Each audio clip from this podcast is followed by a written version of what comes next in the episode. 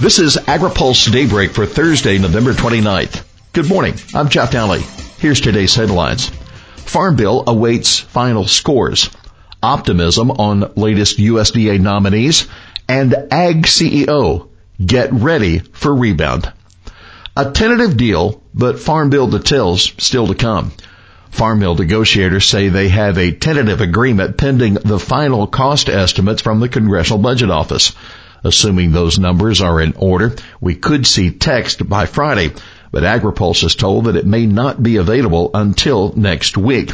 In a statement last night, House Agriculture Chairman Mike Conaway said, we've reached an agreement in principle, but we've got more work to do. Aides to the Senate and House Agriculture Committees are keeping a tight hold on the final details of the bill, and those details are critical. Sources have been telling AgriPulse for a couple of weeks that the Conservation Reserve Program will be increased to 27 million acres, up from 24 million currently, and paid for by capping payments relative to local rental rates. But we don't know yet what that cap will be. Farmers who will lose payments on unplanted base acres are expected to qualify for conservation incentives to keep the land and grass, but there are still missing details on that too. Senate Agriculture Chairman Pat Roberts of Kansas says he expects the legislation to be considered as a standalone bill rather than folded into the larger fiscal 19 appropriations package that Congress needs to pass this month. USDA nominees could be confirmed quickly. A trio of new USDA nominees could be settled in jobs by the end of the year. That is, if Democrats go along. The ranking Democrat on the Senate Agriculture Committee, Debbie Stabenow, said after a confirmation hearing yesterday, she didn't know of any objections to moving forward with the nominations, but still needed to check with her colleagues to be sure. Scott Hutchins, President Trump's nominee as chief scientist and undersecretary for research, education, and economics, faced the toughest questions from Democrats on the Agriculture Committee. They pressed him on the issue of climate change. Hutchins assured senators he accepted the scientific conclusion that human activity is accelerating climate change, but he also emphasized the ways that agriculture could help reduce carbon emissions. By the way, Roberts kept a light tone with the committee and helped the nominees by inviting the 11 year old niece of nominee Naomi Earp to sit near him in Senator John Boozman's chair, which was vacant. Earp is Trump's pick to be Assistant Secretary for Civil Rights. Her niece, Reagan, followed the hearing closely, and when Roberts gave her a chance to say something at the end of the hearing, she said, I just want to say that all of you guys did a good job. Roberts responded, a star is born. USMCA in jeopardy President Trump is supposed to join the presidents of Mexico and Canada in signing the United States-Mexico-Canada agreement on Friday, the USMCA.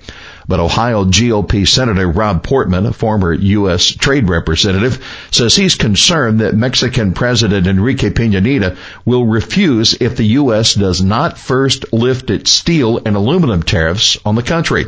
Portman says the U.S. and Mexican negotiators are scrambling to reach an agreement on the Section 232 tariffs.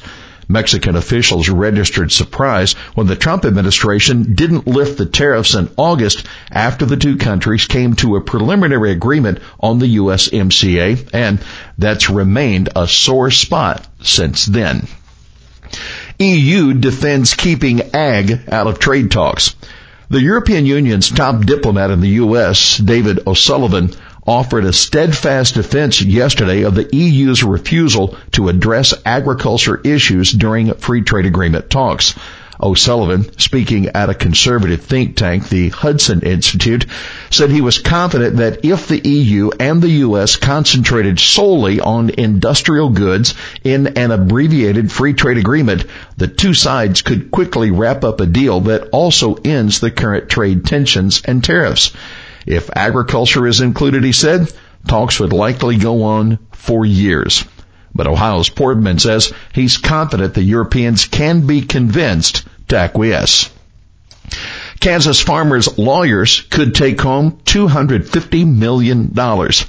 Attorneys for 7,000 Kansas corn growers in a multi-state class action suit against Syngenta over biotech traits unapproved in China should receive half of the estimated $503 million in attorney fees a special master has recommended.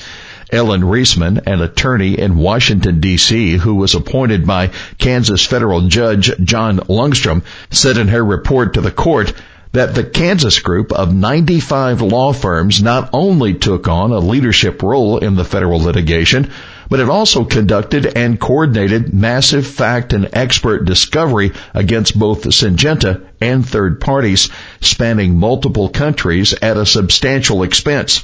Law firms representing Minnesota growers should get about a quarter of the fees, or $120.8 million, Reisman recommended.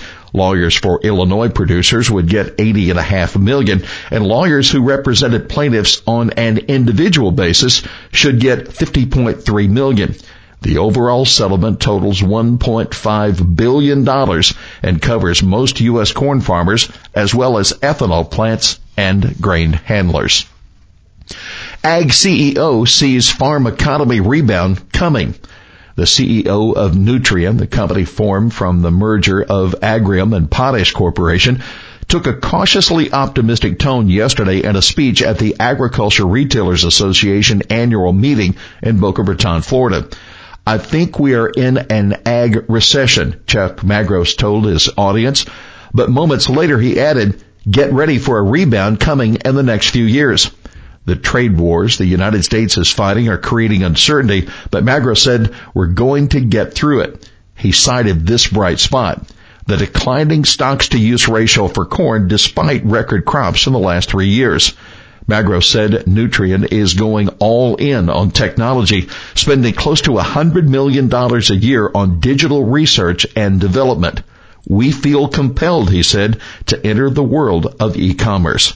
He also said Nutrien has increased its ag lending. He said lenders are pulling back at the exact wrong time when farmers need it. Well, here's today's He Said It. Instead of waving a white flag, I think we're going to see white smoke. That Senate Agriculture Chairman Pat Roberts of Kansas on the prospects of a new farm bill soon. Well, that is daybreak for this Thursday, November 29th. AgriPulse Daybreak is brought to you by the United Soybean Board. For the latest news out of Washington, D.C., visit agripulse.com. For AgriPulse Daybreak, I'm Jeff Daly.